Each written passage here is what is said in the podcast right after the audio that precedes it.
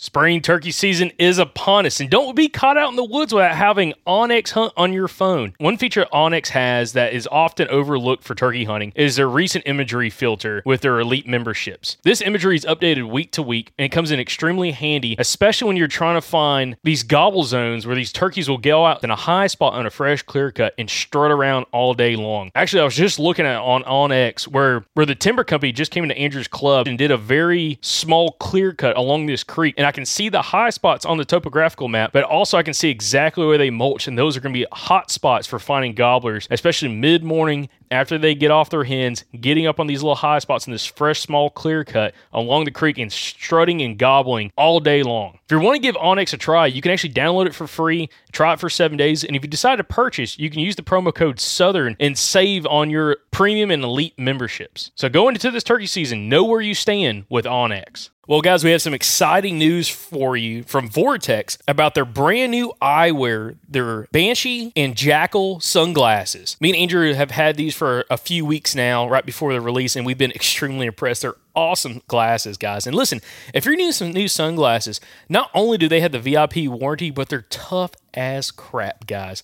Uh, scratch resistant eyewear, uh, it's extremely important. And also, they have safety features as well. So when you're out shooting at the range, again, these are rated glasses, so you are going to be more than protected when you're at the range. But they also look fantastic when you're out around town. So right now, Vortex has some special pricing on their website, which is vortexoptics.com for the new eyewear. But also, if you use the code Southern20, you get to save even more on this special pricing for right now at vortexoptics.com. Again, check out the new eyewear from vortexoptics.com and use the promo code Southern20 to save on their brand new eyewear. Hey, everybody, this is Kyle Veet, host of the Ozark Podcast. If you like the Southern Outdoorsman podcast, we have a show for you. We sit down with local outdoorsmen of Arkansas, Missouri, and Oklahoma to talk all things hunting, fishing, conservation, history, and culture in the Ozark Mountains region.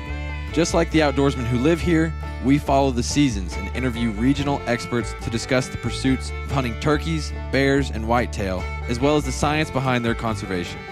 Join me and my co host Kyle Plunkett every Wednesday and make sure you subscribe so you don't miss an episode.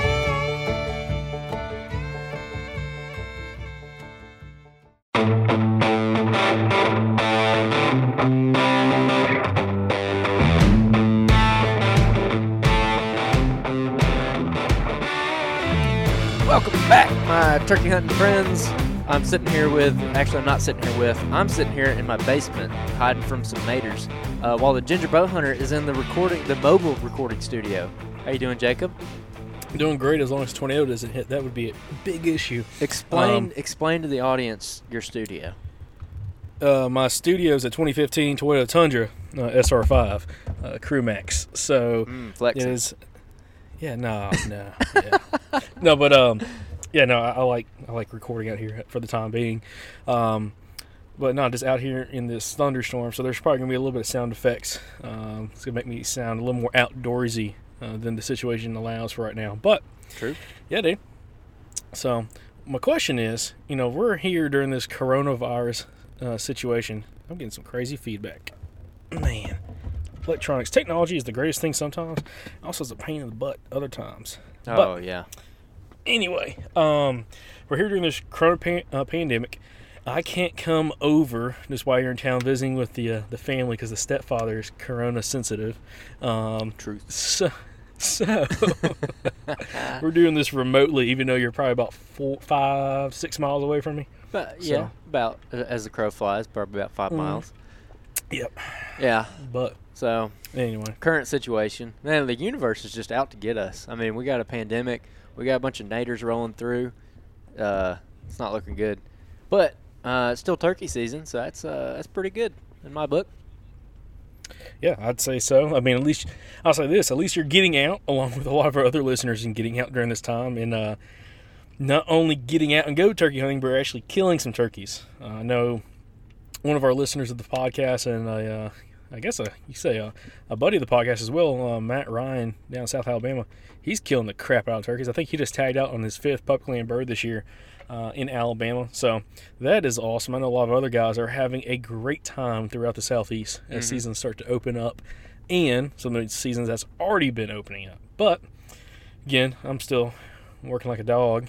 Um, fairly busy during these times of uh, uncertainty, as uh, some people would say. So, Yeah. anyway, the question yeah. is, what have you been doing with your available time right now?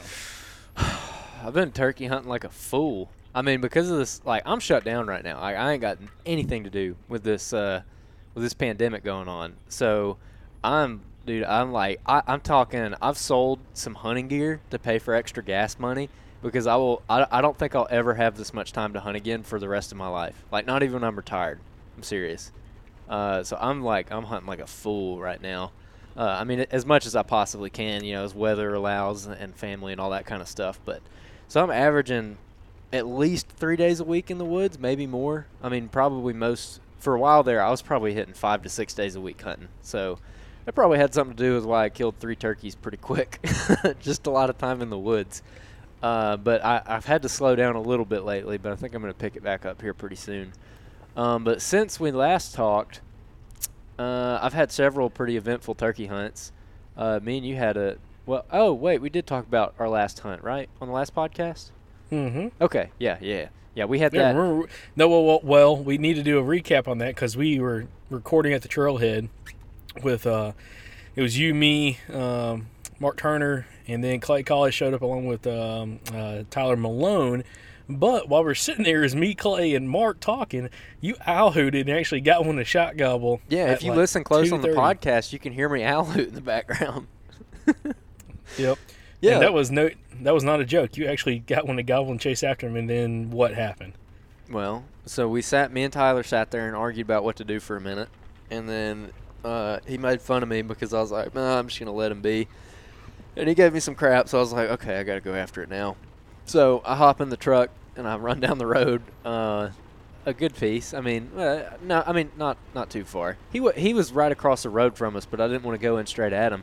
I'm looking at the topo map, and there's basically like one big hill over there, and there's this huge saddle right in the middle of it, and um, I thought he was in that general area, so I'm like, well, I'm just gonna run up there, literally run up to that saddle and just call, and just if he comes in, he comes in. So I drive over there, hop out of the truck in my tennis shoes. I'm like, I, I wasn't even gonna put my boots on to go in there. Uh, that's how like quick this was gonna be. Like I wasn't gonna like sit down on this turkey for like a long time. I was just gonna see if I could get it done quick. So um, I go walking up towards the saddle, and long story short, I get up to the saddle and spook a turkey out of it. I don't know if it was him, but there was definitely a turkey standing there, and it flew off. So uh, I'd like to think it was him because it was right where we thought we heard him. So that was the end of that. And then I, he flew off, and I literally just turned around and walked right back to the truck and came back to you guys. Yeah, that was when you came back. We're like, we didn't hear gunshot.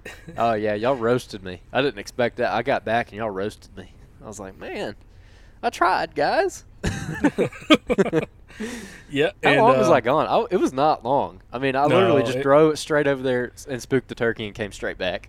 Yeah, I don't, I don't know how long it was, but I mean, we wrapped up the podcast and we kind of got everything situated, and you just rolled back up fairly quickly. I was like, uh, did he just like was he on the edge of the road and you just spooked him when he pulled up? And uh, it seemed like you had to hike in a, a little bit uh, to go find him. But the other thing we need kind of recap from that episode was we were talking to Mark, and Mark had roosted a well not roosted a bird, but he had located a bird at like ten o'clock that morning on the mountain behind us where we were recording at, and uh, you know he thought he could go up there and kill it, and you know decided to slip on in there the next day and sleep you know sleep at the trailhead one more night. And uh, I mean, you probably know that hunt a little bit better than I do, but it seems like it didn't go perfect for him just because of some dogs, I believe. Yeah, he had some. Uh, he he went back into that same general area the next morning, and I think he said he had two birds in there that were really really burning up. They were doing it that morning, and uh, I can't remember exactly how it went, but he got close, and some dogs ended up running up there and, and running the turkeys off. So he just left them, and then uh, Hmm. that's when that's when he went back to Auburn. Yep. Man, leaving turkeys to find turkeys. yeah, yeah, no kidding. I wish I could have stayed up there, man. Which I did go back up there. actually this week. Um, Yep, and I mean it kind of skips ahead quite a bit, but if you want to cover that, it seemed like a pretty interesting story. Took the Well, uh, Before I do that, I'll talk about Mhm. the other hunt because I think I only had two hunts this week, and that was one of them. Uh, I'm pretty sure. Since that though, or before that happened, I had another hunt, and I shot another turkey, but it didn't go as planned. Um, so I guess I'll run through that story and interrupt me at any time to ask a question, so I don't just ramble on here. But um, basically, me and Mark got together and uh, drove up to a piece of public we've been hitting pretty often. Um, I've actually killed one up there. The second turkey I shot, uh, I killed in this general area that we went to. So we go back up to that spot. Mark had heard some birds in there the day before, so we, we get out and we park and we're sitting there.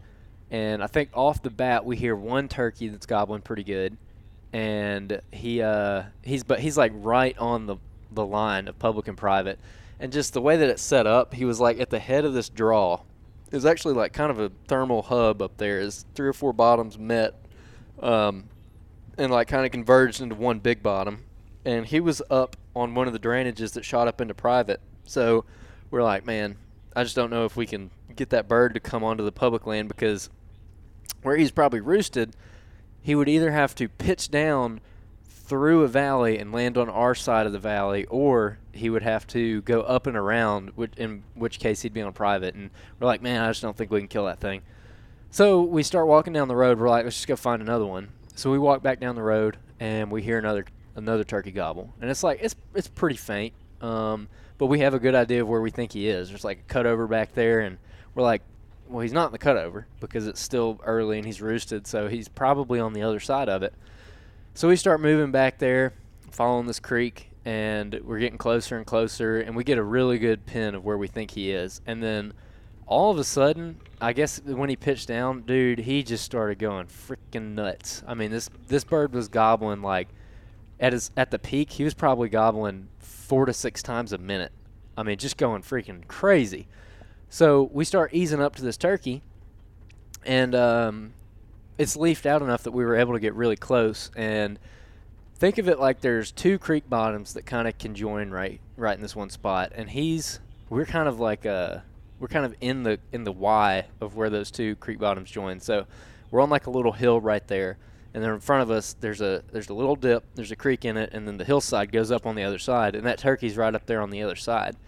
And I mean he's he's definitely less than hundred yards away, but we can't see him, and he's just going absolutely crazy up there. I mean just wearing it out. And we called to him, and he wouldn't answer us, and he wouldn't he wouldn't budge. So we're like, well, I think we're gonna have to swing around and get over there on him. And the way that he was standing on this hill, again, it, it was like kind of a classic example. It's a it's a long ridge that comes out, and then the front of the ridge kind of drops right off into a creek. It's it's a nice point right there. But one side of the ridge, like where it comes to a point, one side is pretty steep, and the other side is very gentle coming down. He's on the very gentle side. So we're like, dude, if we just swing around the front of this thing and get on that steep side, we can just run right up the side of the hill and pop over the top, and he'll either be right there or he should be really easy to call in. So that's what we do. And uh, this, like, the point of this ridge kind of basically points at a cutover. And we go running through that cutover, and as we're going through the cutover, he quits gobbling. So we're like, crap, he he must have like seen us through the trees. Like, there's probably a gap in here somewhere, and he just caught a glimpse of us trying to get through this cutover. And you know, we're sitting there talking about it, and we're like, well, if he saw us, he saw us from probably 100 to or 150 to 200 yards. And if he did see us, he only saw a glimpse, and we were like, well, maybe it was just enough to get him to shut up, and he didn't really spook hard because I don't picture. I mean, I doubt that from that distance, you know, just seeing us walking away from him too. We were actually, if he saw us, he saw us walking away from him. Uh, we're like, man, if he saw us, I don't think that he like ran off or pitched off. I bet he just shut up and he's just like standing down there strutting or something. So we decided to go ahead and go back up uh, and get go ahead and go through the original plan and get up on top of that hill and just like cold call for him and see if we can get him to come in. So that's what we do. Um, we sneak up there, we get on top of the hill, and it looks just like no wonder there's a dang turkey here. It's just like primo, just beautiful turkey woods, like hardwood ridge, like nice and open. It's got green stuff growing all over the place. It's just like ideal for calling up a turkey. And the military crest on this hill is is just perfect where we're basically sitting on one side of the ridge and the other side of the ridge is about 30 yards away where he'd pop up. I mean, it's just perfect. So uh, we get up there and we start calling. Don't get a response. And uh, probably 20 minutes or so passes of us just being silent. And then he gobbles, like right where we left him. He gobbled right there again. So I was, you know, we were talking about it. We're like, I guess he never left. He's just standing down there strutting, or maybe maybe a hen came to him, and that's why I shut up. But he never left that one spot. So, So- how close was he, or how far away was he when he gobbled uh, after that 20 minutes of silence? he was man after we walked down there he was like maybe he was somewhere between about 80 and 120 it was hard to tell because he was over the side of the hill but basically if we had walked up if we had stood up and walked like 20 yards and looked off the other side of the hill we would have seen him i mean he was like right down there maybe could have shot him depending on where he was standing um, it would have been a little poke but i mean doable but um anyways, we call to him and he doesn't answer. And so then we're like, well, he's just right there. Let's just sit here and see what happens. And maybe 30 minutes later, he gobbles again. And I mean, we end up sitting up here for at least an hour, and he gobbles two times on his own and won't respond to anything. So at this point, we're like trying to think about what to do, and I only had till like 9:30. So in my mind, I was like, well, I guess let's just stick up here and just see if he comes up, unless another turkey fires off. Um, and I think Mark was thinking the same thing, just kind of hang out in that area. Um, and while we're sitting there, I think Mark maybe called again, and then this hen behind us on the other side, opposite from where the gobbler is, just starts, I mean, going crazy. And so Mark turns to her, and he's he calls back to her, and she's cutting and yelping really loud and everything, and he starts doing it right back to her, and she starts coming in. And so at this point, like it's been a long time since that other turkey like last gobbled. I mean, it's probably been minimum 30 minutes, um, and he just hasn't been responsive. So, I mean, we know that he's probably down there, but in the back of our minds, we're like, well, I mean, this hen is being super aggressive. She's coming right to us, so maybe she's got a gobbler with her. So we start. I mean, we Mark just lays into her. He's cutting at her, and he's giving her everything she's giving him getting super aggressive. She's coming closer, so I decide to spin around on the tree and face that hen uh, because you know maybe she's got a gobbler with her and she's going to come walking up there. Because I mean, there's a lot of scratch up there, so we thought maybe they're coming up here to feed. So I face this hen, and she's coming, and she's coming, and she's coming, and she's getting closer, and she's getting about to the point where, um, where we should be able to see her, and.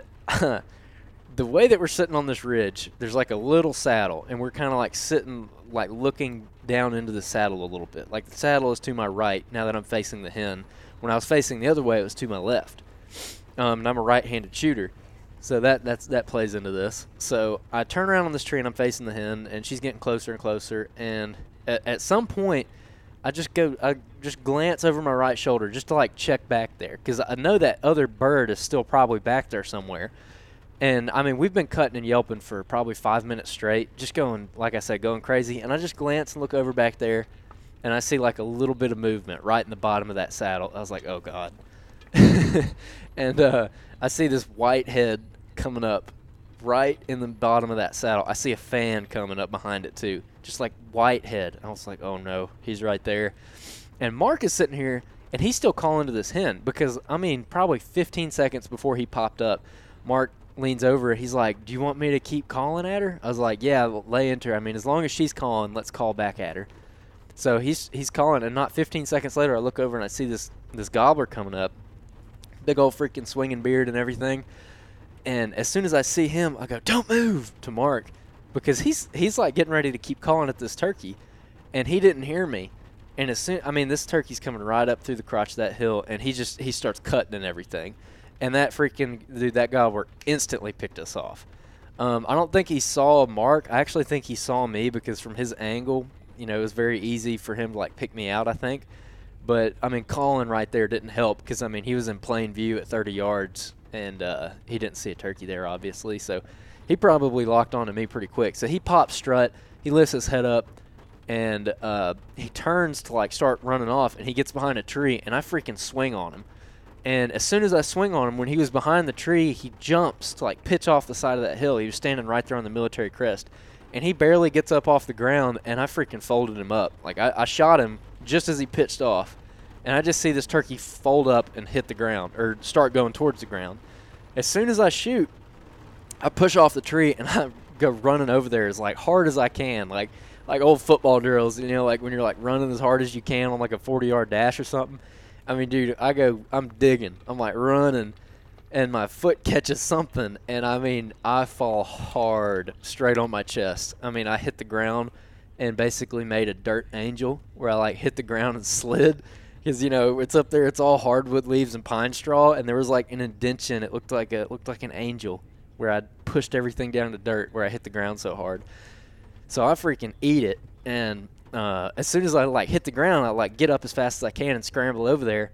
And I get over the top of the, the hill and look down, and there's a pile of feathers and no turkey. I have no idea where he went, but I thought he was dead. I mean, I, I mean, you know, when you I was telling you earlier, you know, when you get a good hit on a dove and they just kind of do that fold up thing and they're just flying through the air dead. I mean, that's exactly what this turkey did. And I get over there and he's just gone. So I, I guess he hit the ground and ran off, but I thought I had him. So that was uh, Yeah. that was heartbreaking.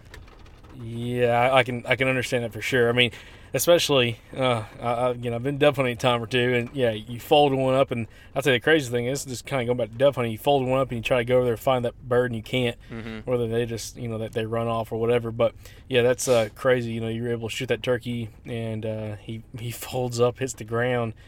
Uh, as you hit the ground, it seems like, and We uh, probably hit the ground at the same moment. yeah, probably about the same kind of uh, uh, momentum as well. oh yeah. So, but Yeah, uh, it was- dude, it that was bad. sucks. Yeah, and it was crazy because we got over there, and you know the turkey's not standing there, so we start we start looking around for it, um, like kind of looking at where he might have hit the ground, and then that hen gets up to the saddle, and she's standing up there cutting still after all this happened, and she's sitting, she's standing probably right next to my gun, which was still laying on the ground up there, um, and uh, we never actually saw her. We just kind of let her do her thing and move off. But who knows? Maybe she did have a gobbler with her. I don't know. But I mean, um, we we look around.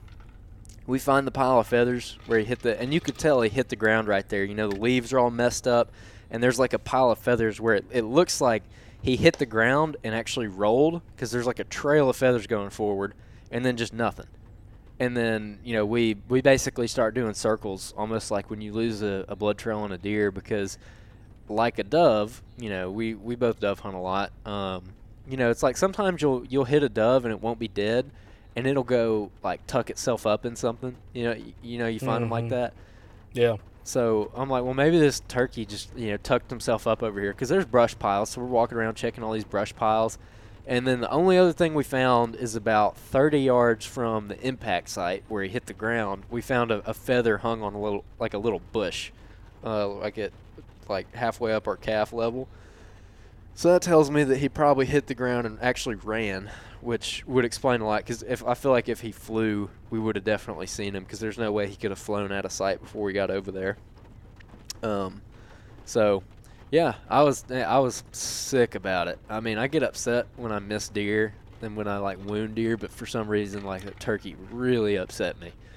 But uh, that's hunting. Uh, it was a it was a, a lesson for me about shooting at a. It was like swinging on a turkey, which I will say, Mike Pentecost in our episode we did with him, he uh, he actually told us to not do that. So uh, I should have taken Mike's advice. You know, looking back, I, I really do wish that I just let the turkey do its thing, and you know, if he ran off, he ran off, whatever. Uh, Yeah. yeah. Well, well, it's like you know what Mike was talking about in his episode is, you know, you know the bird. You know he calls like you know the bird won that situation. You know if if if I if I got to move on him, you know you know he's very much about you know trying to get like a perfect shot on his birds, and you know he'll just come back and kill that bird at another time. But dude, I think you got all hyped up, especially after hearing Mark's story in the podcast last week's episode. Oh, Of, oh uh, yeah, definitely. him swing, swinging on that bird at you know 20, 25 yards and dropping like a sack of potatoes. So yeah. you know, that's just something I think, you know, this is a learning lesson. You know, don't get so fired up and again, don't over, don't think uh, too highly of yourself as in your, your confidence in your equipment. again, you are just shooting you know pellets at a at a at an animal. Uh, no matter if it's TSS or lead or whatever, so you know you still got to hit them in the right spot to kill them. And uh, yeah, dude, I mean it's, they're not just like a dove. they're not like a, you know, I don't know how much a dove weighs, maybe an ounce, a couple ounces or two. Um, but you know, it definitely you got to hit them in the right spot to kill them, man. And that, that's Yeah. tough. So you know, crippling birds, wooden birds is, is tough. But uh, you know, I, I'm the, I'm in no way of being able to say anything about this because I've, I've done it a, a few times. Um, so, but you know, kind of is what it is. Hopefully, take a learning lesson from it, and um, Oh, you know, kind of kind of hone your skills a little bit more when it comes to the shooting aspect. To be honest, I think more and more guys ought to go out there and uh, myself included. Again, I'm, I'm saying this from you know the inexperience and uh, kind of like the, the, the loss of self confidence is being able to hit. You know, be able to either practice swinging on a bird or just practice. You know your um, your, your shooting skills when it comes to some of that stuff, and just even not necessarily swinging on a bird, but just getting the gun over. You know, if that bird, you know, if a gobbler pops up on your right, you know, just you know, 20 degrees off of where you're aiming, and you need to move over that 20 degrees with your barrel to be able to hit them you know, be able to practice doing that shot over and over and over again to have more confidence in that. Um, kind of like a wing shooter, man. So, you know, Yeah. get, get the gun over quick, squeeze off. There you go. Yeah, very true, very true. Because I was not very graceful. Because that that's one thing I was worried about. Because he came up, and I'll say this too: had I not turned around uh, to face that hen, uh, he would have been toast. Because I figured that if he was going to come up, he'd come up through that saddle. So I was already when I was set up when we were calling to that bird, I was actually sitting there aiming right at where he came up. I mean, I, you know, obviously something can always happen, but I mean, I'd have killed him if he came up right there, barring I didn't just whiff it and miss. I mean, he'd have been in trouble. Because even if he came up and he caught us as quick as he did, I mean, I would have already been on him, you know, the whole time basically. Um, I wouldn't have had to move my barrel at all. Uh, Yep. But dude, the situation it, it happened so fast. I mean, it was like from the time I saw him to the time I shot was maybe three seconds. I mean, 4 seconds tops, maybe. Um, Mark, I mean, Mark never heard me say "don't move" or anything. Uh, Mark just heard me. I was like, "What?" Like, when, "When did you know that something was going down?" And he's like, "I heard that. I heard like you slide and like shift really quick, and thought, oh, that can't be good." and then he heard the shot. So, uh, learning experience. That that's that's for dang sure. I'll definitely uh, second second guess it anytime I try to do that in the future. Um, Yep. yeah, I mean Pentecost was right, man. When we talked to him about that, he was exact. He's like, man, the swing shots. That's that's a bad deal for you and the turkey. I mean, it's just a low odd shot in that kind of situation. You know, if you if you have a calm bird, it might be different. Uh, if he was calm, I feel pretty confident that I maybe could have got him. But the problem is, is by the time I started swinging, he was already turned around, like starting to run. Uh, so I'm like trying to play catch with him, and I had to swing way around. Um, so yeah, uh, yeah, it was just a, it was a bad deal. Yep. There's no winners in that situation. I'll say this Um, though, my goodness, the area that he was hung up at, you know, where he just stayed down there and gobbled the whole time. We went down and checked that out. I need to show you the picture of the scratch, dude. It is unlike scratch I've seen in a long time. I mean, like fresh, just like a like a 50 yard circle, just completely, completely overturned.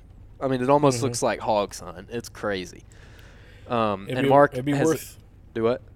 I would say it'd be worth going back in there, even though you know you, you possibly could have crippled, and you know that turkey may or may not survive, depending on the situation with that. But you know, kind of like what um, Michael uh, Chamberlain was talking about in the MeatEater episode.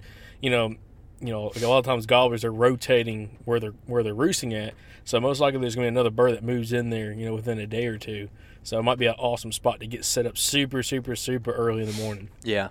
Uh, one more thing about that. Um, the feathers that we found from this bird made it very obvious that I hit him back. Um, Yeah. Yeah, I got those I- feathers. Yeah, you saw it too, then, Mhm. didn't you? Yeah, I saw that. I was like, that was that's a, that's those uh I don't know what you call those. It's like the, the feathers before the the primaries on, on the tail, like the kind of that helps full, Yeah. you know, make the fan look full. And I was like, ugh, that's not great. Yeah. I mean, we weren't getting tail fans, but it's like you know, you have your tail fan, and then you have like the little secondary feathers, and then you have the feathers below that. Those are the feathers that I got off of him. You know, they're like real fluffy on the bottom, like they're kind of they insulate them. So it was very clear that I probably hit that bird, you know, all the way in the back. Um, definitely didn't catch his head, obviously, but considering that he was able to hit the ground and obviously run off, and you know, we followed the the kind of trail that he ran down, and we we searched that area, like definitely to my satisfaction. Um, and we just never found him. So I'm thinking hopefully he survived. I mean, you never know. He might have died the next day, which I, I certainly hope not. But I would love nothing more than to go in there and smoke a turkey this week and cut him open and find some number nines in him, or actually number sevens. So shoot number sevens. Uh, so I, I'd love to close the book on that turkey. I hope I, I hope I didn't mortally wound him and then didn't find him because that that would just be terrible. But uh, but Mark actually did go back in there. Um, actually, I think yesterday, and uh, I know he heard turkeys. I think he said he heard three right there, which I could totally see happening. Um, but yeah, he said I think he, he heard several actually in that exact same spot. So definitely still turkeys in there. Well, see, that's exciting. Again, I mean, it's kind of like our, our buddy uh, Kyle Sides. You know, he, last year, me and him, I hunted with him one time, and we are going after this turkey that he's actually, he believes he was able to kill it this year. This is one of his first second birds he killed this year on uh, part of the national forest. And he, one thing he talked about was, you know, using last year as a big screw up, just trying to learn the area. You know, he messed up on a bunch of birds, but he learned where the birds were at and then went in there this year, kind of new places they were already, you know, very accustomed to, you know, visiting, and where gobblers like to roost came into this this coming year and absolutely cleaned up in like the first eight days or ten days of season, tagged out. Yeah, So, that's t- a put that in the back of great your mind. tip. That's a great tip. Like finding, you know, use this year's uh, scouting for next year. And we talked about this last week, like uh, how it seems like there's areas that these birds just really want to be in. You know, Mm-hmm. that Yeah, can be useful 100%. for future years. I mean, that spot where I wounded that one is totally like that. Uh, this week, I promise you, I'm going to go in there, and if I can find a day where I can wake up early enough to get in there before uh, before they wake up, I'll totally crawl up on that ridge and, and be waiting for them. Um, and if I if I can get in there clean, I'll be surprised if I don't have an opportunity at one. I mean, I don't know if I'll get it, but if I do everything right and I can get in there, then and not get busted, then I, I think that I should definitely have an opportunity at a turkey in there. But Awesome. we'll see. We'll definitely see about that. Well, yeah, nothing new has really changed with me, as in uh, hunting and, and killing opportunities and stuff like that. So it is what it is. But um, I know you texted me something today that kind of got my piqued my interest, uh, which, was, which was a text message with you, me, and Colton. Uh, Colton yeah. George, uh, one of our buddies, one of your lifelong buddies, and uh, about doing a Western trip. So kind of like what, Yes, yes. what Well, brought, hold on, what- before, before we before we talk about that, I'm just going to give an update real quick. Um, we'll, we'll not dive into this, but just so you know, because I haven't told you this yet, that area that me and you hunted last weekend with all the turkeys in it. So I brought Tiffany in there. Um, she came in there and hunted it with me. She walked the you know X number of miles back in there. I don't want to say too much because people figured out, but wa- walked way back in there with me. Uh, got set up in that spot where we bumped the turkey, and uh, we heard one bird right down in the bottom where we had crossed that that really steep hill, and that one gobbled back across from where we came from. There was one right there. There was at least two, possibly three, down the road where the gobbler came from that we ended up seeing. Uh, right down that road, I think it was three roosted together, uh, and we actually made a move on them and weren't able to kill them. Uh, actually, I think someone else might have killed one of them. Um, Uh-oh. yeah, but he was on a different ridge. I think that those birds might have flew off our ridge and went to a different one. But anyways, uh, you remember that one way down by the creek? There was that one turkey that was just burning it up when we were there. Oh, yeah. He did it. Mhm. He did it again when me and Tiffany were there. Same, same exact thing, dude. I mean, gobble. He's like pow, pow, pow. I mean, just like multiple times a minute, just going crazy down there. S- same exact thing as last time. So Tyler went in there today and went and got on that bird and almost killed it. It did the same thing today. I mean, dude, it's like every day that bird's just like going freaking crazy. So that's three times that me or you or Tyler has hunted that, and the bird's done the exact same thing. So if Tyler doesn't kill it this week, I'm gonna give him crap for it. Yeah, wasn't that um wasn't Dave Owens talking to us about a bird that he killed in Kentucky that was like way down deep in like this uh kind of like canyon Yes. that that would constantly gobble and nobody you know he didn't think it was pressured because nobody he didn't think had the balls to climb down there to go get it. Very similar wonder to if that- this situation. Yeah, I wonder if that bird is. I mean, in a similar situation because I mean he is in a hellhole, um, absolutely a hellhole, and um, you know he's in a spot that he can easily, if he needs to get across the property line uh, for safety, he can do that quite easily if he wants to. Yep. Um, and it's hard to. I figure just because the way the ridge line, you know, lays out right there, it would be hard to slip down the property line and try to get in on him unless you were doing it super, super, super, super early in the morning. Mm-hmm. Um, and you know, pretty much slept underneath him. You know, a couple hours before daylight. Um, but yeah, he's in a hell hole. But dude, that would be killer if Tyler could get down in there and, and you know attempt to kill that bird. Um, you need to go kill that freaking one that, sh- that we messed up on uh, last weekend up there.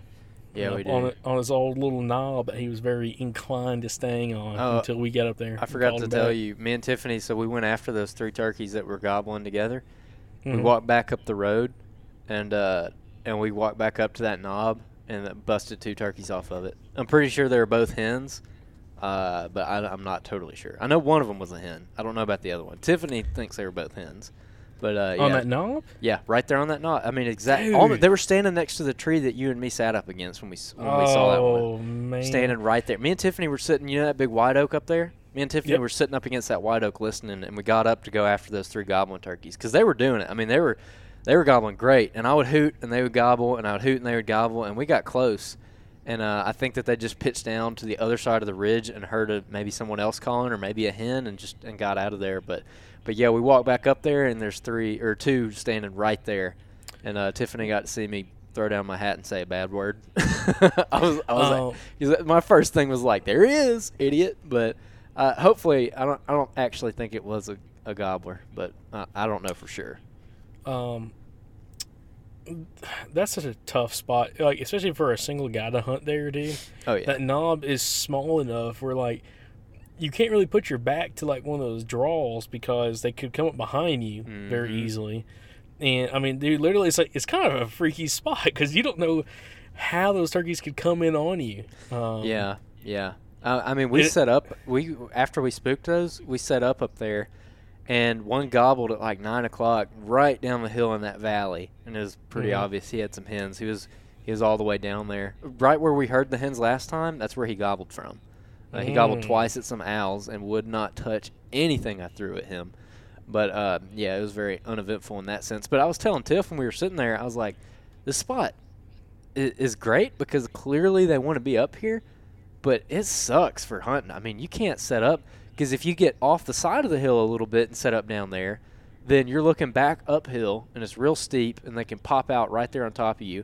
But you can't really shoot down the ridge because there's so many little sweet gums and everything. You, there's no way you could shoot through it, no matter what your setup is. Uh, so you really have to get directly on top, and directly on top is like 10 yards wide, and then it drops off, and you can't see off either side of it. But man, they get up there and they don't leave. I mean, Yeah, it's a place that turkeys can grow old. Uh, at least Yeah. you know in, in regards to hunting pressure, uh, because it, it makes it where I think you've got to be such a skilled woodsman to understand how to be able to use that terrain to your advantage. Which, I mean, to be honest, unless a bird was burning it up, I don't know how you'd be able to, just because it's so open. Now, let me ask you, how much would, would did did it green up much more since it did last week when y'all were up there? not a not a ton. Not, I mean, not really. Okay. You know, if that place had more, you know, ground cover and crap, I think it'd be a little bit easier to kill them. But again, that's one reason why I think those turkeys are there is just because they know they can see for super long ways. And, um, you know, it's just unbelievable habitat. I mean, plenty of places, you know, plenty of area that they can scratch. Of course, either, you know, grab some old acorns from the from this past fall or, you know, start bugging around. Uh, and then they can, you know, drop down low if they want to or go up super high. And, yeah. I mean, roosting, I mean, bomb proof spots, dude. I mean, holy crap. Um, I mean, those like knife ridges and crap are so hard to sneak up on, yeah. whether you're coming from above or below. I mean, it's like the sound echoes in there, uh, you know, down in those draws. And then when you get up top, I mean, you're absolutely skylined. Oh, So- big time, dude. The, literally, the only reason to like effectively cover that whole ridge top without getting busted or without having stuff obstructing would be to get in a tree, and that's illegal. So, really, really bad spot for the hunter. Great spot for a turkey. Um, but yeah, I would totally. I, I hope I can get one more chance to go up there and hunt that. Just, just one more chance at it, because I would. honestly, I would just get up there and I would set up against a tree and I'd just sit there until like 10 o'clock and like call, cold call, and do whatever and just kind of deer hunt for them, which is not the most exciting thing, but I'm determined. Yeah, it, it might also be a spot. You know, there's not many places we've hunted this year where you know decoys were ever really needed. But to be honest, that would be a place you know that I feel like a decoy would help out tremendously. Yeah. Um, oh yeah. and just and draw that attention away from you just because I mean you're already on a spot that you know you're going to have a very limited shot opportunity. I mean it's going to be quick unless you can get them to calm down and either circle you if they come up from your side or your back, or just again have them you know get their attention drawn onto something other than yourself to be able to make a move. oh yeah, Um, because there's only one tree up there that's wider than a man's shoulders. yeah. I mean, even wider than Tiffany's shoulders. I mean, Tiffany's little, and none of those trees are wider than her. I mean, Yep. so I mean, you just can't can't hide up there. It's terrible. But I mean, that's I Well- guess that's why they're up there. let me ask you this. So I saw uh, Bit Martin, who's a listener to the podcast, I also had him on the Strut Report. Um, I guess it was two weeks ago, maybe, uh, for South Carolina. He was talking about, he, he made a post on Facebook about some public land birds that he's been hunting, and they he, he filmed it. He, this one bird or these two birds that he was chasing all yesterday, I believe, would not budge off the spot they were gobbling from. And I, I believe I didn't ask him a lot of details, but looking at the train and stuff, it looked like it probably was too open for him to make a move on the bird, and there wasn't enough terrain, like you know, elevation change or anything, uh, to be able to sneak in close to it. Uh, so like you know he'd call he'd gobble you know he'd call at the birds they'd gobble but they weren't budging from their area they were they were uh, you know kind of on their strut zone. And um, you know that's kind of similar to some of the stuff that we saw even though that there was definitely some some hens in that area but I'm wondering you know how would you handle a situation like that when you got birds? I mean gobbling at what it seemed like pretty much everything he was throwing at them but they just weren't moving at all and he, he couldn't really make a move on them That's pretty much what happened with that one I just wounded. I mean, he wasn't gobbling at me, but he like wouldn't budge from that one spot. Because I mean, even when he was gobbling really good, I mean, just at everything, he still wouldn't come to us. I mean, would not move. And so we made that move to kind of get a- around to a different spot. But I'll I'll have to go. Well, you know what? I didn't track it, so I'm not sure. I wish I knew how long we sat there on that bird, but it was minimum an hour. It might have been an hour and a half, and then finally, he just broke and came up there. So, I mean, in a situation like that, I guess that's that's what I do. Is you know, it. I'm to the point in the season where it's like if I know that turkey's there, I'm not going to leave him unless he's got like nine hens with him or something. You know, Yep. uh, if they're just hung up and they're just sitting there gobbling and they won't move, but I know that they're there, but I can't get closer to them. But I, I like again, I just I know that they're there. Then I would try and find the best kind of setup around them, like like find a spot somewhere in their bubble, you know, within 100 to 120 yards if possible, where it's like, okay, if he does break out of the spot, I could definitely see him coming here and me getting a good shot at him. And I would go to that spot and I would just wait on him. I mean, for the rest of the time that you have, I would just wait on him because there's no point in, in leaving him and trying to find a different one at, at, this point, I think. Uh, because I'm just, I haven't had a whole lot of luck with striking birds midday. So I know a lot of people have a lot of luck doing that. I just, for some reason, I just haven't had luck doing it. So uh, I would just, I would, I would sit on him and just wait. Because at some point, if he doesn't have hens, he ought to break out and, and come to you. At some point, it might take two hours, but he should do it. You know. Yeah, I think one thing that you know you probably maybe have learned a little bit more this year, and I've kind of realized just talking to a bunch of guys is a lot of times turkeys don't cover as much ground as a lot of people make them think they do. Totally. Um, man, someone's pups yeah, you get- can probably hear Bridger just barking. for for sure. No, but um, you know they don't cover as much ground as, as a lot of people think, especially in like that hill country where you know they're in an area where whether they're I guess they're trying to either you know call more hens into them or they're just trying to keep their hens around. Um, but you know as long as the hens aren't moving a whole bunch, it doesn't seem like they move a whole bunch. Um, Mm-hmm. so you know if you okay say you can't kill him today, well great, well you got a pin on him where he where he likes to be. Uh, you know, come back in the, the following day or the next day you can and try to see if you can kill him again. See if he's in a little better mood, maybe a little more inclined to come in. Um, but to me, right now, it's, it's all theories for me because I haven't been out there trying to prove that point. Yeah. Um, Hopefully, you can get out some more this year. But in the meantime, to uh, we'll do a little mini segment here. Yeah, uh, me, you, and my buddy Colton George Uh, Colton is one of my best friends. Grew up with him. Uh, you've heard Colton and his dad, Mr. Ben George, on the podcast. Uh, those of you who came to Bows Brews got to meet Ben George. Uh, he's my mentor. Uh, he's he's taught me pretty much most of the stuff I know about hunting today. Um, I always tell people, you know, my dad got me into hunting, uh, and my dad passed away when I was 14, and Mr. Benny kept me in hunting because there's no telling what my life would have been like if he hadn't stepped in and and you know taken on that role of taking me, you know, as as often as he could and teaching me everything he knew. So I owe a lot to the Georges. They're they've been a huge part of my life. But so Colton's one of my best buddies, and we've always been just huge on wanting to do a Western trip. And uh, it just up to this point hadn't happened. You know, me and you did that uh, that trip. Colton couldn't go because he was he was he put off most hunting until he got out of college because he was just trying to focus on getting his degree. Um, and now he's out of college. He's got vacation time. He's ready to roll. So we're gonna do a Western trip. now it's just deciding on what we want to do because I know that's what the group message was looking like today. Whether we want to do a deer trip, we want to go for deer, or we want to go for elk, which you know probably 90 percent of the people listening right now are like elk, elk, elk. You gotta go elk, man.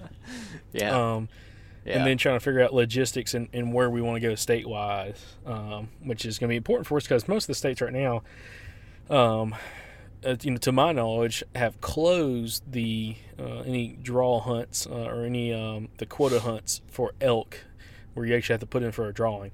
yeah. Um, and that's so not due. look- to, that's not due to COVID. That's due to the applications are just early as crap in the year, like February. yeah, You know. yeah. I was gonna say, I think, I think. Uh, Wyoming goes out like theirs ends like mid or late February for elk, which is kind of crazy. I mean, we're kind of still like just coming off deer season. We're, And, we're um, still it's like- hunting in February. Yeah, and they're they're just now they're coming to the end of the deadline for elk. I'm like, oh hell, okay, hold on a second. That's terrible for me because like I'm, I'm like still deer hunting hard because I mean I'm still we're still, you and me both are usually still chasing the rut at that time. I mean we're we're rut hunting right up to the end, and at that point, dude, I've been hunting since like freaking September. I'm like getting burned out and tired, and I'm like ah elk, yeah, I'll worry about it later, you know. hmm So I end up missing a lot of those. But uh, I don't know of anywhere that you can apply for elk still. I think that's pretty much said and done. I mean, someone might write in and say say that otherwise, but I wasn't really. I mean, me and you have talked about this at length, um, planning these western trips, which we're gonna give some like. Since we've done a western hunt, we'll give some tips on like planning it and everything. Uh, we're obviously not experts, but we w- but we know what we did wrong, and that's just about as useful as a lot of things. So, um, yeah, we're trying to figure out what species we want to do. It's between basically elk and deer, and it's between uh, probably if we do elk, pretty much our. I mean, our only options are really Idaho, uh, Colorado, and Utah, right? Uh, For over the counter elk. Well, it depends on Montana uh, whether or not all those tags have been picked up yet. Um, and you could possibly get a late seat. I mean, get a, uh, a leftover tag in Wyoming if possible, but I doubt it. Um, most of those are going to be cow cow tags. Um, Yeah. But yeah, yeah, you're you're pretty much spot on. So you you'd be looking at again uh, Idaho, Colorado, and Utah for the most part when it comes to this kind of finding some general tag over the over the counter tags. Yeah. Um, Yeah, and and then deer. We could do deer. Uh, I think Montana has over-the-counter deer, which deer is a general term for either whitetail or mule deer. Because uh, I think Yep. a lot of tags, or at least the, the tag that we hunted, you could kill either one on that same tag. Uh, Yeah, I I think think it's it's the same in. Montana. Yeah, it was spe- specific to where you're at, but um, I know Wyoming, unless they unless they've changed it, the Wyoming draw for deer does not close until like mid-May, I believe. Mm-hmm. Um, Yeah, actually, I think it it's was the end of May. Yeah, because it was like right after your birthday, and then we got the drawings back in like June, like June fourteenth, or thirteenth or fourteenth. We got the drawings back. Um, Yeah.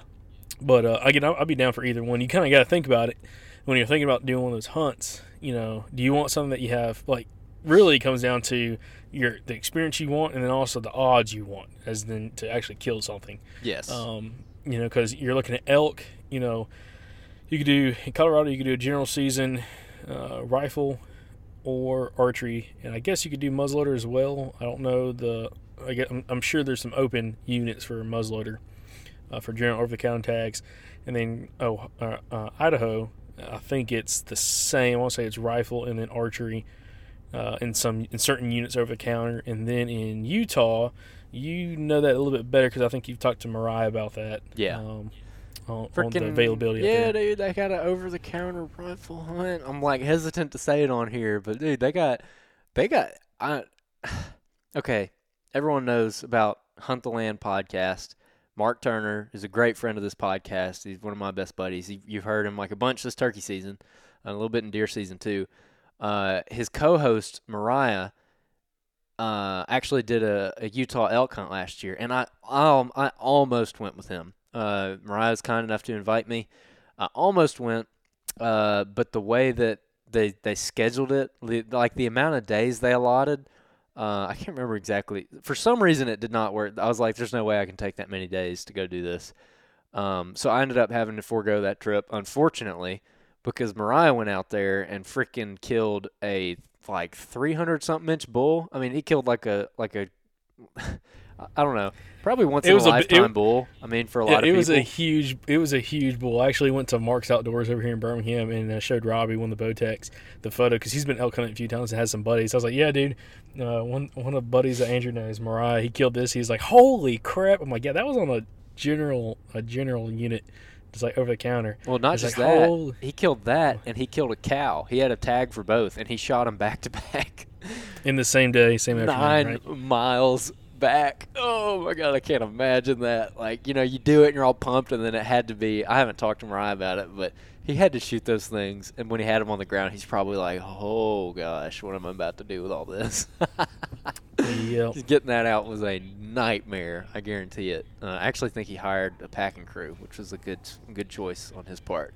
But It uh, is pricey, pricey for sure. Um, but, but yeah, dude, I mean that was a general hunt. I was shocked at how one how cheap it was, but also like the freedom you had with that tag, which I'm kind of spilling the beans here a little bit. But I mean, you know, y'all are welcome, I guess, if you're interested in elk hunting and you didn't know about it. But I mean, dude, it's uh, I was I was very surprised at, at what was available there because I had no idea. Like Utah, for whatever reason, Utah just didn't. It, it just never showed up on my radar until Mariah invited me out there. Um, so that's an option. But you know, it's a general rifle hunt. You know, anybody can go out there and buy a tag, uh, and it gets hammered. I mean, super pressured. And everything I've ever heard about that hunt, you know, since hearing about it, is that it's extremely difficult, tons of pressure. And you know, you hear that kind of stuff, and it's probably very true. But also, Mariah just went out there and killed a you know a trophy class bull and a cow, and and brought it back. Uh, so you got to take that in consideration too. You know, just because people say that, oh, it's terrible, especially, I'll, I'll tell you this, and you know, because we this blew our minds. The way that Western people talk about their game is different than how we talk about our game, is it not? Uh, yes, one hundred and ten percent. It, do, do you want to explain our mule deer unit and how how it was different? Um, People were trash talking it, saying like, "Oh, there's no big big deer there. Oh, Well, there's no, there's hardly any deer." I don't know if they were really trash talking. It- I don't think it was that because it was a unit that normally is kind of tougher to draw. But one reason why we didn't think it was that tough was just because of the well the the bad winter the year before in 2016, but also because it's one of the only units uh, that has grizzly bears in it. Um, And a lot of non-residents don't want to deal with that, and I don't blame them after the after the fact of going through all No, that. that was nerve wracking. Um, but you know, there was a lot of animals. But what what what the crazy thing is, you know, they're talking about how low the deer numbers were because of how bad the winter was. Like the winter had, I don't know what the percentage kill off uh, was, but I think it was over fifty percent kill off. Um, and it killed a lot of the older age class deer as well, um, especially any ones that got ran down really bad from the from the rut that that November. So a lot of people just didn't put in uh, for that unit. And it was normally a unit it took uh, for a general rifle tag. I want to say it took like normally two or three or four points to draw, and we drew with zero points. Um, And, and, since then went, my cousin has drawn two years in a row with zero points. dude. To be honest, he's got me. Dude, listen, he's got me wanting to go back again there. Oh, so bad, so bad, and just, so bad. just so sit in that honey hole again where he's tagged out two years in a row. Yes. Um, Uh, anyways, but uh, Same spot that that, is we pretty killed. cool. Same spot. Yeah, like the ultimate funnel. Like literally, guys. When people talk about like whitetail funnels, you ain't never seen a funnel like this ever in your entire life. It's like, all right, here's a conveyor belt. Here comes the deer. You pick which one you want. Oh my god, that's exactly what, dude. So the people out there were like, "Oh, deer numbers are way down. We're just not seeing any deer." Like, oh, and the and the way they talked about it, they're talking about mule deer, given, but still, they're like, "Yeah, I mean, I hardly ever see anything over 140." I'm like, dude, like, I don't care. Give me 140. Like, I'm from Alabama, son. We ain't got that here. we do, but it's very, it's a lot more rare than it is out there, especially Yep. mule deer, because mule deer are just bigger. Uh, and I mean, dude, after all the doom and gloom we heard about the bad winter and low numbers, we we saw hundreds of deer, did we not? hundred in one day. We saw over a couple hundred deer. Now that then again, I was going through the city limits.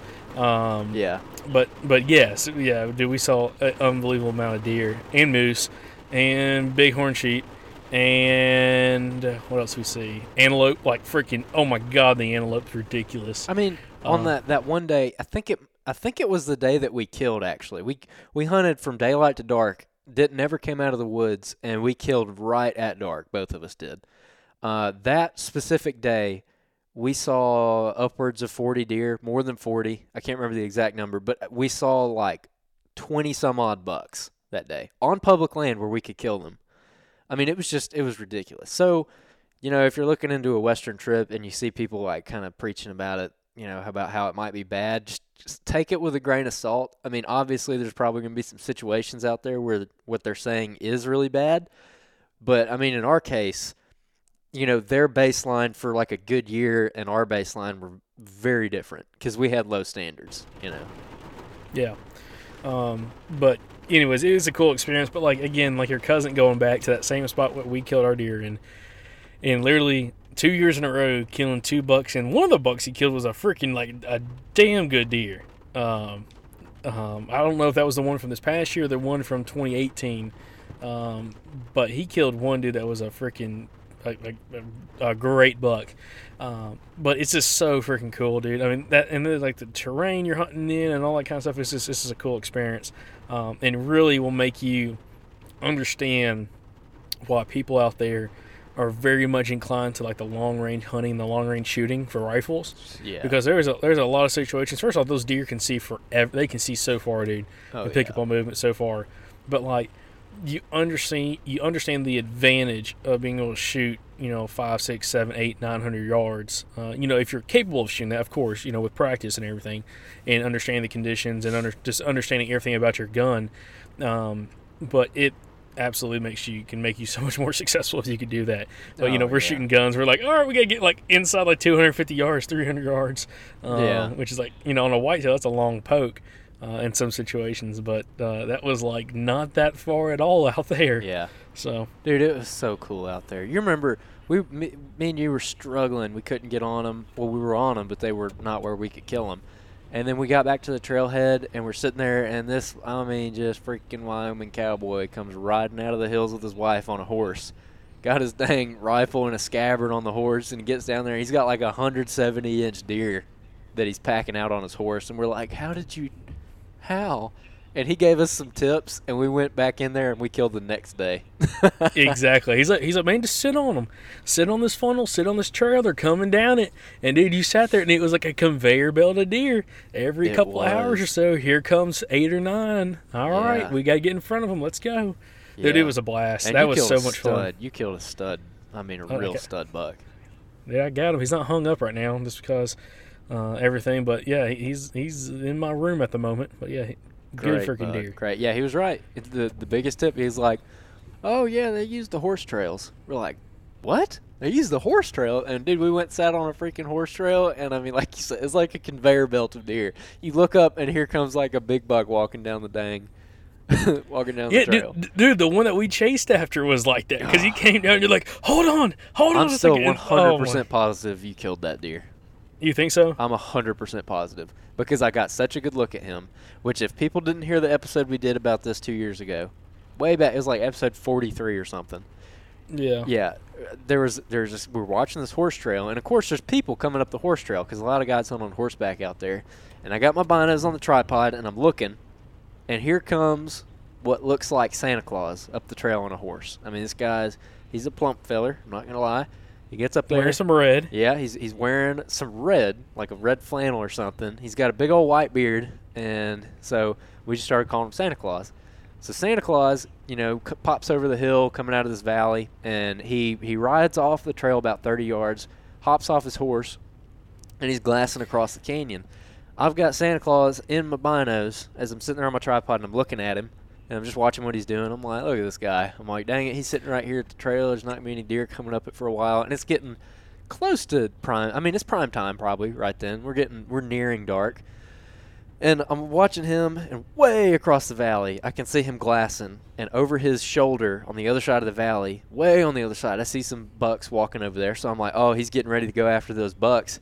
And uh, he's looking at him, and he turns around and he starts getting his rifle out of his little scabbard on his horse.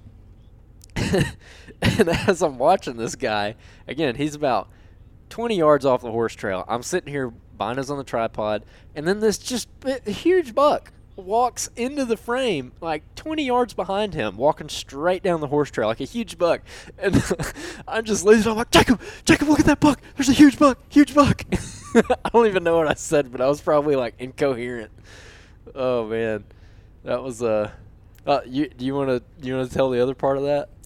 Yeah. So, and again, I wasn't looking at any of this because we're sitting like right on the edge of like timber. So like everything next to us is all like sage grass. Like everything's like you know n- you know thigh high stuff of just like sage grass and just you know clump grass and everything. And this guy, old Santa Claus, is is you know I'm gonna say he parked his horse right on the edge of the timber line. I mean, he's like glassing across this big canyon, this big creek onto the other side, and this buck, yeah, like pops out. And I didn't see the buck dude until like, know, I think he was probably about 400, like 300, probably 350 yards from us. And, um, you know, I, I didn't see him through my binos until like I moved out from behind the tree you were sitting on, and I could see a buck walking. I could I just see a buck in a rack. I couldn't tell how big he was, but he's like walking, and the guy is like looking the opposite direction and I'm like how does he not see that deer and the wind is in our face at the moment but I'm like he's about to get downwind of old Santa Claus like 100% about to get downwind of him and uh you know it, you know some time goes by the deer keeps walking I'm like he's not I'm like the guy's never gonna see him. And I'm like I was think we were thinking I was like can we kill the deer? And I don't know if I was the one like hey let's get your gun let's start running down there. And I don't know if you said no or if I said no like wait a second. What we did and all of a sudden the guy starts walking back to his horse to like gr- do something like with his uh you know with his like saddlebags and he like looks up and the freaking deer's right there and he does like the funniest stance and to be honest i kind of forgot all about this until you brought it up but he, he literally like he's got his gun in his hand and he like he's like messing with his horse he turns to his left sees the deer and he like he like it looks like he like like jumped for a hot second and then like squatted down No, like the deer a didn't already see squat. him He was. He was, was like like a half hunched. He looked like the hunchback of Notre Dame or whatever. Yeah, it, it- yeah. He just like squatted, and he's like, and he starts like waddling towards his buck with his 30-30. and oh, dude, uh, I was I was like, he's gonna shoot it. He's gonna shoot it. He's gonna shoot it.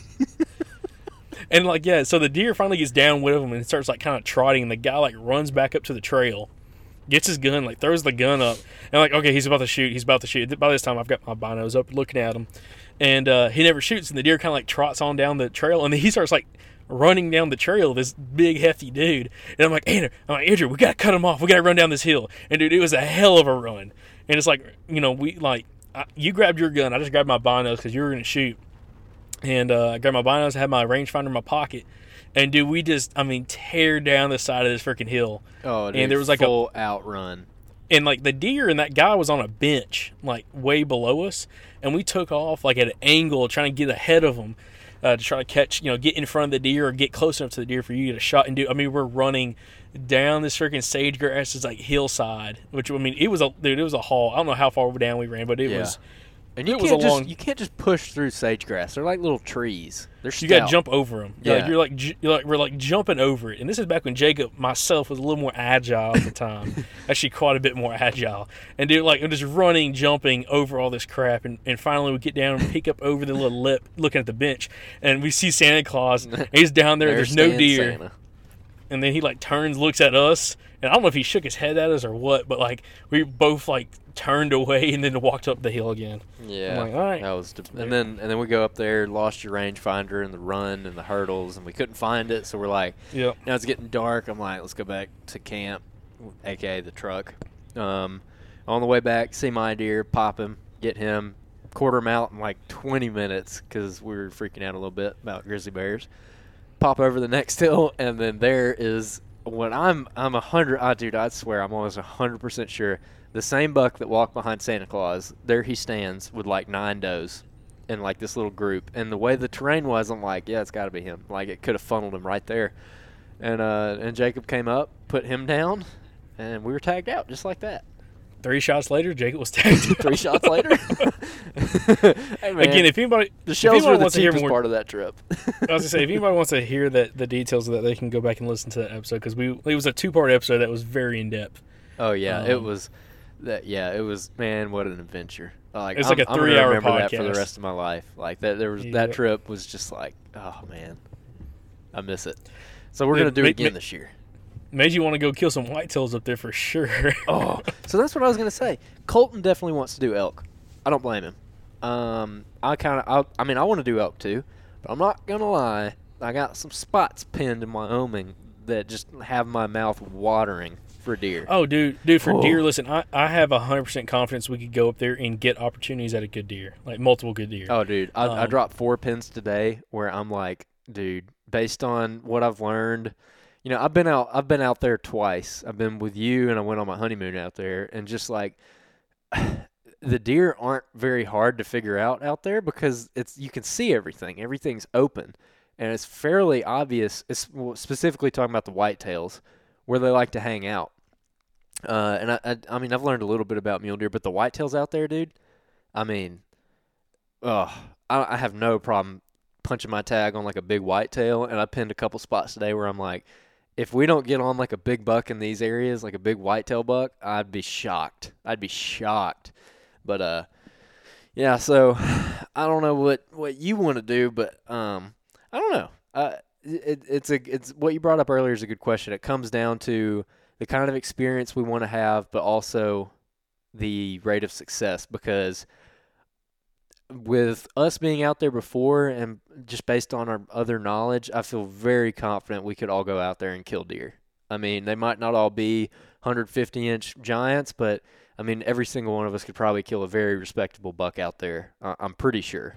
Um, Yeah, personally, okay, this is me kind of being selfish, because I, I well I know I know the odds when it comes to killing elk. Okay, mhm. again, I want to do elk at some time, but I do just for the amount of fun. I think a damn deer hunt would be a, a hell of a time, dude. Oh, yeah. Um, because you could truck camp or we could pack in, but I mean, some of the best spots are literally, I mean, truck camping spots. I mean, you literally set up your tent camp, you know, your truck camp and everything, get everything dialed in, dude. Take my truck, we'll take my truck out there, and uh, and dude, have a hell of a time. And the cool thing is, with if you do the deer, do it if we did a deer hunt. Again, this is kind of me being selfish on this, uh, just because I'd love to kill a big whitetail or, or another mule deer. Um, but there's so many units out there that you could draw that has fantastic whitetail and also mule deer odds. Um, you know, some of the best units for whitetail, you know, you have a pretty good opportunity to kill a, a decent mule deer. And then there's some really good mule deer units that you can kill, you know, whitetails where a lot of guys aren't even looking at the whitetails. Because out there, there's not many people that hunt whitetails from what it seems like. You know, a lot of people hunted whitetails like in November during the rut, like a lot of locals. But other than that, they weren't touching them. oh yeah, So, yeah, um, yeah. I mean, And I- drive past an alfalfa field. There's a hundred whitetails sitting in it. Like, ten of them are Pope and Young or better. Well, it's like the logistics also for like the like my, the what like the equipment that you need for that hunt, whether you're going for mule deer or whitetails, and you're like doing truck camps, is nothing compared to like what you're going to need uh, for like you know any kind of pack in uh, elk hunt. Yeah. Um, at least that's kind of like what I'm thinking about after like kind of experiencing that. mm-hmm. Um, which I mean, you know, thankfully we got quite a bit of the gear that we would need, but um, I don't know, dude. I think God, either one would be awesome. I, uh, even I told you, I think an antelope hunt, dude. Each of us getting like four or five tags. You know, getting two two uh, buck tags and then you know three um, um, doe tags each would be a hell of a time just to stack up a, stack up coolers. And I mean, literally, we know some guys have gone out there and done that and literally be tagged out with like six or seven antelope, you know, within a group of guys within like two or three days. Well, that's another So- thing that I'm thinking of. Uh, so I'm still trying to research it because again, I got time. Uh, but another reason I'm kind of getting drawn towards deer is the the certain unit I'm looking at. It, I'll give you a hint. I don't know if you can remember, but it was our second choice. oh, Um, yeah, all right, dude, already on it. yeah. Already okay. Yeah, yeah, yeah. So, so we got we got national forest and we got some upland. We got some high country in the unit, but then also we've got a lot of BLM and state Mhm. land on the bottom part, and uh, the draw odds we sh- we should absolutely be able to draw that. Um, we'll have to do a second choice because you have points and me and Colton don't. Uh, but like we'll put in you know first choice is like a glory unit that we're not going to draw. Um, probably that one up around Jackson Hole. It's like a 13 point unit or something. Unit G, I believe. Yep. Yeah. So uh, probably put that as a first choice because we're not going to get it. But if you draw your second choice, it, you won't burn your two or three points, whatever you got. Yep. Um, so we'll put this one as our second choice, uh, and we, we should get it, like I said. But um, anyways, uh, I'm gonna have to check on it, but I'm almost positive that you can get antelope doe tags for the same area, and a lot of this, yes. So here's what I'm Oh. thinking. Here's what I'm thinking. I'm thinking we do the hopefully general rifle hunt uh, for deer, and that tag will be good for any whitetail deer or a buck mule deer. So we could shoot a whitetail doe if we get desperate enough. Um, but also with the the amount of antelope country, if I can get the if I can find where the seasons overlap and everything, we could get a couple doe tags, and we could be hunting at at the same time. We could hunt whitetail deer, mule deer, and antelope. Like we could be down there running through the desert, and whichever one we see, we could get it. You know, so Yeah, just stacking coolers, baby. yeah, hopefully. I mean, uh, it'd be fun and get a, and again at the same time, I mean, because you could even get a small game license, and I'm pr- I think that you could hunt quail or rabbits out there too, just kind of like jump shooting them in the Oh, desert, dude. down in the shrubs. I'm telling you, Dude. man. I'm telling you, that'd be Listen, so much listen. fun.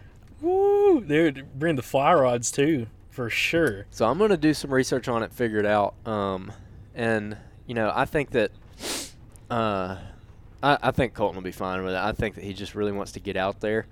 But uh, I think that a better choice would be, as far as elk and everything goes, to hunt this area, which also happens to be a pretty good elk unit.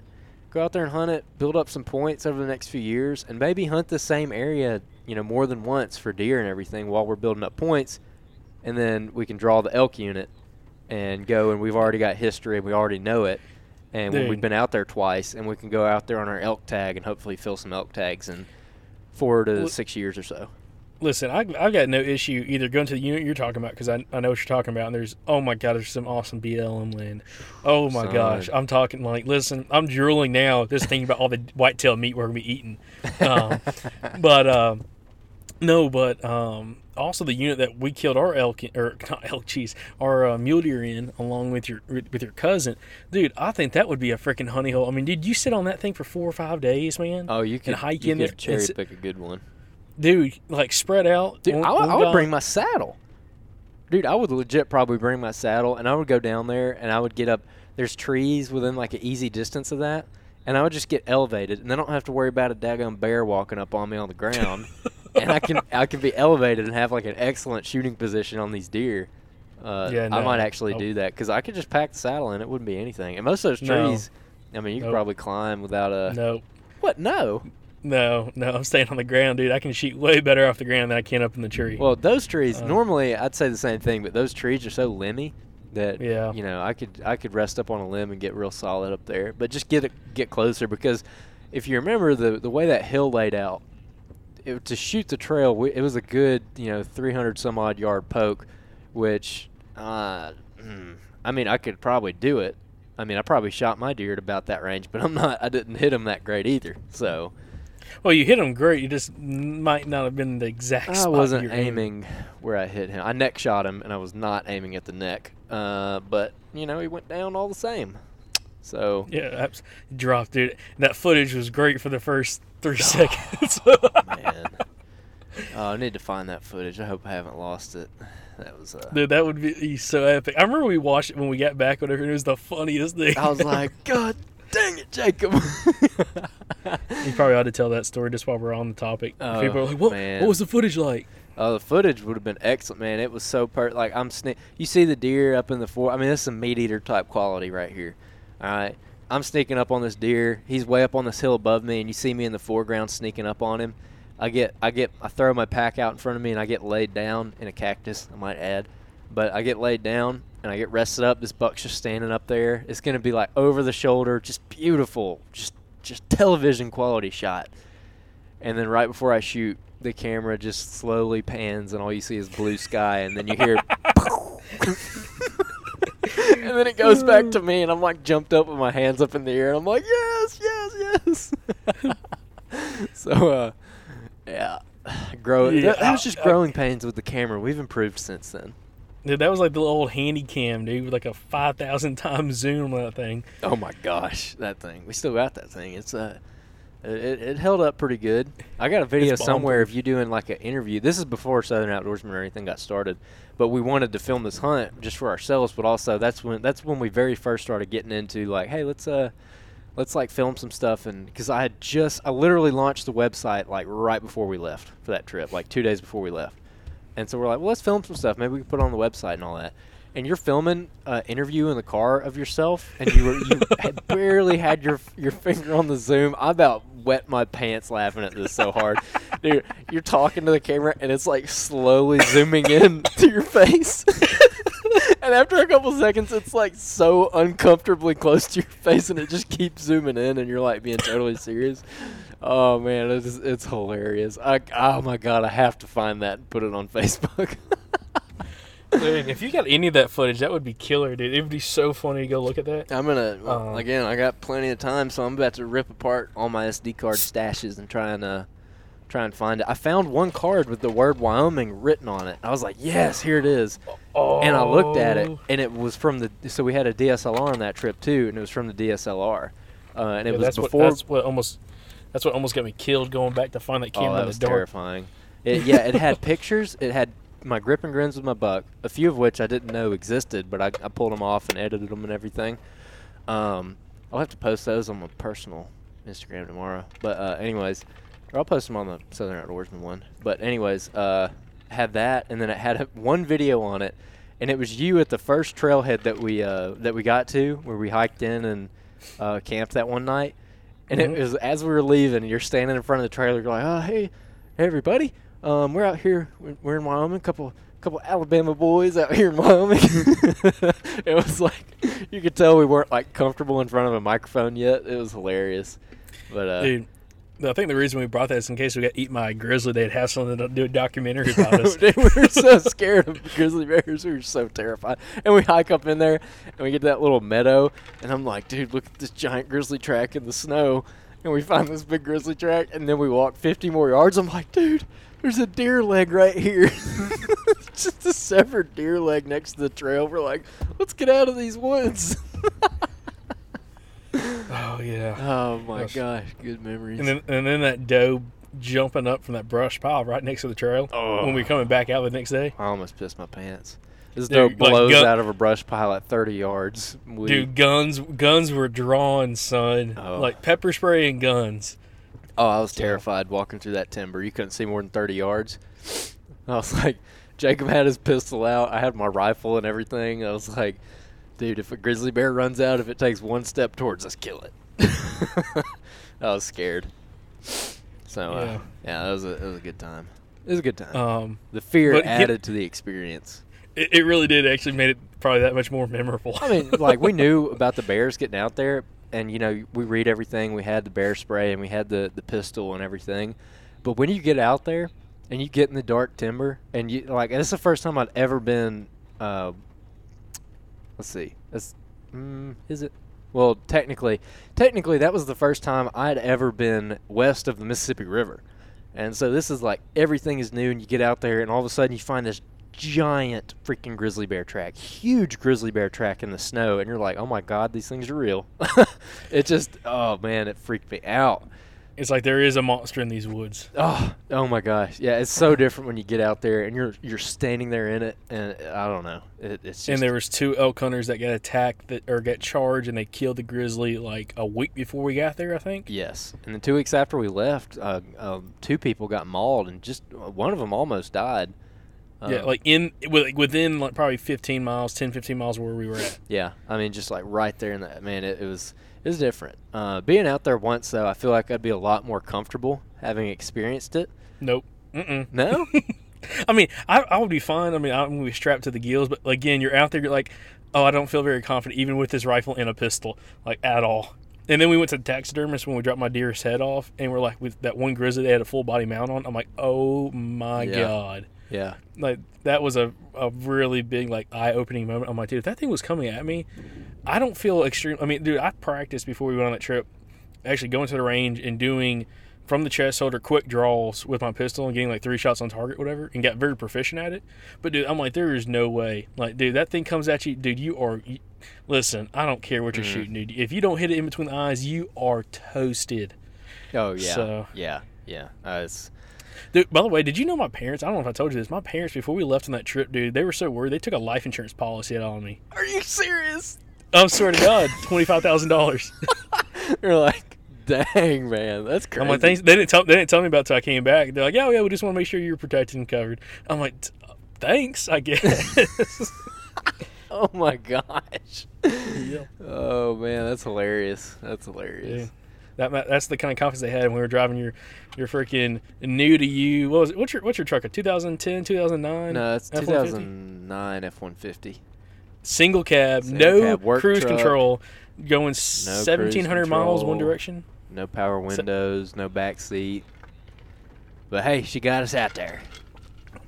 Oh, for real. But listen, this next time we're gonna be riding in comfort, dude. Riding in style. A different experience. So I'm actually excited about it. Yeah. Um, but kind of getting back to this whole topic, dude. I think a deer, another deer hunt would be killer, man. It would be so freaking awesome. Um, Oh, oh, and to, yeah. and like to me, the stress isn't there as much on the deer hunt. I mean, there was a little bit of stress with us. Like once we got out there, like we thought there was gonna be deer everywhere. In the first place we went to, like, oh, this sucks. Yeah. Yeah, we But saw some deer, we but they were like five miles further back than we were. Yeah, I, told you, I was like, if we go down this canyon, I'm not coming up the other side. I don't think. Yeah, I I was. It got to a matter of safety at that point. Which I was looking at that area on the map again today. I'm like, if I could freaking skimp and we could all save up, I would love to go back and hunt that same area, but pay for a drop camp with an outfitter, and just mm-hmm. pay for them to bring us like a couple horses and drop a camp there for us. So we have like a base camp. We got horses that we can use, and then they'll just come pick us back up in like a week. It will be good to go. That'd be that would be so worth it for that area. Um, I think. Man, But dude, it's just so, GI it's so hard to get back in there. dude, this GIS position of yours better pay pretty damn good. yeah, I want to do that. we we gonna we gonna see. We gonna see. Spend five grand on a camp. Jeez, dude. All right. well, Andrew's we gonna we ponying up. see. No, but um, I, I did. But again, after seeing like the kind of habitat those deer like really like to stay in, both whitetails and mule deer, uh, especially like depending on the the weather. Oh my gosh, dude! Like I, I think, dude, again, this a whitetail hunt, dude, killing a 240, 250 pound whitetail, mature whitetail out there. That's like, I mean, fat up to its ears. I mean, literally, they have no neck. It's all shoulders and just head. Yeah. Oh, It's yeah. like the craziest freaking thing you've ever seen. Um, it, oh my gosh, dude. Oof. yeah. Oh man. Well, maybe be a we'll, maybe we'll make it happen. Uh, it sounds like me and you are, pretty set on deer, but uh, we'll talk to Colton. Um, see yeah, we need, we need to get Colton on board. yeah, yeah, definitely. We got to get him on board too. Um, but yeah, it's it's gonna be a good trip. You guys will hear more about this for sure in the future as we go forward with this planning process. So uh, I we've actually got a pretty fair amount of questions about planning a western hunt. Like I said, we're definitely not experts, but we have made a lot of mistakes. Like we know what we would not do next time. That's for dang sure. So we'll probably do maybe a bonus episode or maybe even a full length episode if there's enough interest on on just planning this trip, you know, from you know, buying the tag or applying for the tag all the way up to, you know, going out there and making it happen and kind of showing people the process, showing people how approachable this kind of thing actually is and how just how the experience that you get when you go out there is really unbelievable for like how attainable it is. It's it's so I mean, we did it when we were, I mean, just broke college kids, no money, just like nothing to our name, and we just we, For sa- sure. we saved up, you know, a bunch of money that uh, that spring. I mean, dude, I was I was going to Jeff State Community College full time, and I was working at Field and Stream in Hoover and working at Home Depot. Saved up for like a spring, bought the tag, bought some new gear, and then that that fall, I mean, we went out there with like a couple hundred bucks in our pockets and and just like had at it, you know, eating cheap, not paying for hotels or anything, just sleeping in the truck. And uh, I mean, we made it happen back then. So, you know, if you're a grown adult with a job and vacation time, I mean, it should be extremely easy for you to do this, um, you know, and do it comfortably as well. Well, So, Andrew says that without kids, though. So True you I ain't, know, I got different no children. perspective. I got no children different yet. perspective. So, yeah, But, uh, definitely. But yeah, dude, I'm fired up now. I think about. it. I'm like, oh my god, dude, that, that- oh, it'd be such a freaking good good trip, man. Plus, I'm already imagining Oh, like how how to load down the truck and all the coolers and everything, dude. Oh, I knew it'd be easy Um, to get you fired up. I I pitched this to you two or three weeks ago. You're like, yeah, maybe. And then I brought it up again like a week later. You're like, yeah, that'd be pretty cool. And then I brought it back up today, and you were fight. You're ready to go, son. I'm like, let's get the tags and go, dude. I, I'll listen. I'll, I'll make time off one way or the other. I, I was just whittling what I knew. I knew you would break, and then finally today, I, I got like I got like like pumped up, Jacob. I was like, let's go, man, let's do it. well, it's like, uh, it's like again on, on the, like the selfish side of me, like dude, I I, I want to go out there and have like some legitimate opportunity to like kill some de- like kill some animals, like you know deer, elk, whatever. And I just know like when it comes to the logistics of it, you know, especially what we know already for deer hunting, I'm like, I think we go out to Wyoming again, and and and unless something crazy happens, I don't see us, you know, um, being put in a position where we're like, holy crap, we might not be able to get a deer. Yeah, Um, there there will be co- opportunity. It might be a small deer, but there there will be opportunity. I think there'll be Oh, yeah. opportunity for a big deer. You know. Oh yeah, dude. Oh my gosh, man. I mean, yeah, for sure. But now I'm thinking about. I'm like, every time last time we did this hunt, I spent a crap ton of money on gear I really didn't need, and uh, and I'm, I'm thinking now because the cool thing about the deer hunt, you know, unless we're like packing in a whole bunch, like you don't have to go like super balls to the wall on. I mean, on everything, like you know, all your equipment. But I'm like, man, a, a new rifle would be pretty freaking slick. So, Yes. ooh. Oh, oh, Easy there, Tiger. Go on a gun buying spree. But uh, anyways, that'll uh, wrap this one up. It's kind of a two-part episode: uh, turkey hunting and western hunting. So uh, we'll hit you back with some turkey stuff next week. Uh, and then, you know, like I said, eventually we'll we'll probably do a full episode on uh, doing your western trip and everything. Um, Jacob, you got anything to add? Nope. Um, it's been a fun episode. Hopefully, some people, uh, you know, kind of got excited about this topic just because, you know, a lot of guys that we know, you know, I'll say, well, we do know quite a few guys that have gone out west, but we know a lot of people that want to go, Oh, and yeah. uh, I think kind of showing them kind of the you know the basic road from a, a southerner to go west and how easy it can be it'll be eye opening for a lot of people. Um, really comes down to not even the money aspect; it really comes down to just the time off. Mm-hmm. And if you can get the time off for it, I mean, you can have one heck of a hunt, and then get a couple of buddies together and go out there and split cost split gas, split. Uh, you know, really just split gas costs. That's it. And then like you know, if you're staying at a hotel somewhere, but you know, pretty much we, we're not going to stay at a hotel unless you know we just have to clean up, or if we get some deer on the ground, we're like, okay, we deserve a shower now. So Mhm, yeah, yeah. I'll, I'll leave people with this tip. Um, if you go to the Rocky Mountains to hunt, watch the movie Jeremiah Johnson at least five times before you leave, and it'll add to the experience tremendously. I was quoting it out there. I was yelling quotes from the movie. It awesome. You were when we were coming back through that freaking dark timber. You're like, all right, we need to make noise so that so we don't spook Oh, it yeah, I uh, or like walk remember. them on a grizzly. Yeah, dude. I, I was hollering some Jeremiah Johnson quote. I've never felt so fulfilled in my life as uh, as when I was screaming out Jeremiah Johnson quotes over a valley in the Rocky Mountains. They were drinking a Coors, America. cold as the Rockies. Awesome. All right, well, dude, I've, I've appreciated this episode. I've, I've had a lot of blast talking about this. Hopefully, listeners enjoyed some of it as well. Uh, make sure y'all stay tuned for the Strut Report coming out this Friday again.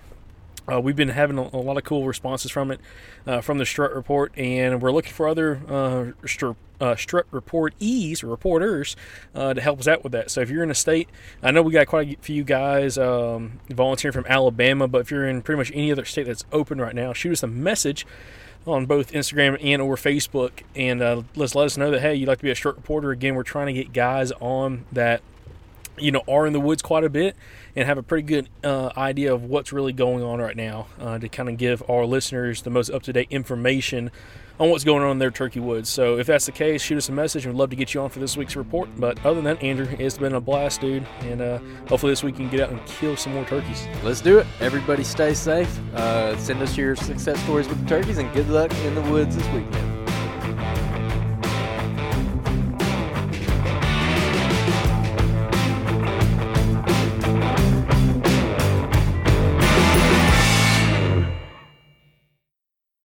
All right, guys, we're starting to get kind of close to summer here. And you know what my favorite part about summer is? The Mobile Hunters Expo. Y'all heard us talk about it a lot last year, and we actually got to meet a lot of you guys at that expo. Well, we're excited to announce we're going to be there again. This time it's going to be in Dalton, Georgia, June 28th through June 30th. We are going to be there all three days. We're going to have a bunch of past podcast guests there. We're going to have a booth where you can come by and grab some merchandise. And I'm sure we're going to be recording all kinds of podcasts there. If you're unfamiliar, the Mobile Hunters Expo is the place you need to be if you are the kind of hunter that listens to this podcast. This show was literally made for you. It is an excellent group of people that are going to be there. A lot of whitetail killers from around the southeast are going to be there. You're going to get to talk to them, shake their hand, learn from them in person, make some connections. And guys, we get a lot of questions about Hey, which saddle should I get? Which tree stand should I get? What about this piece of gear? What about that piece of gear? How do I meet other hunters who want to hunt the same way that I do? You know, finding a good hunting buddy. The Mobile Hunters Expo is a place for all of that. So you guys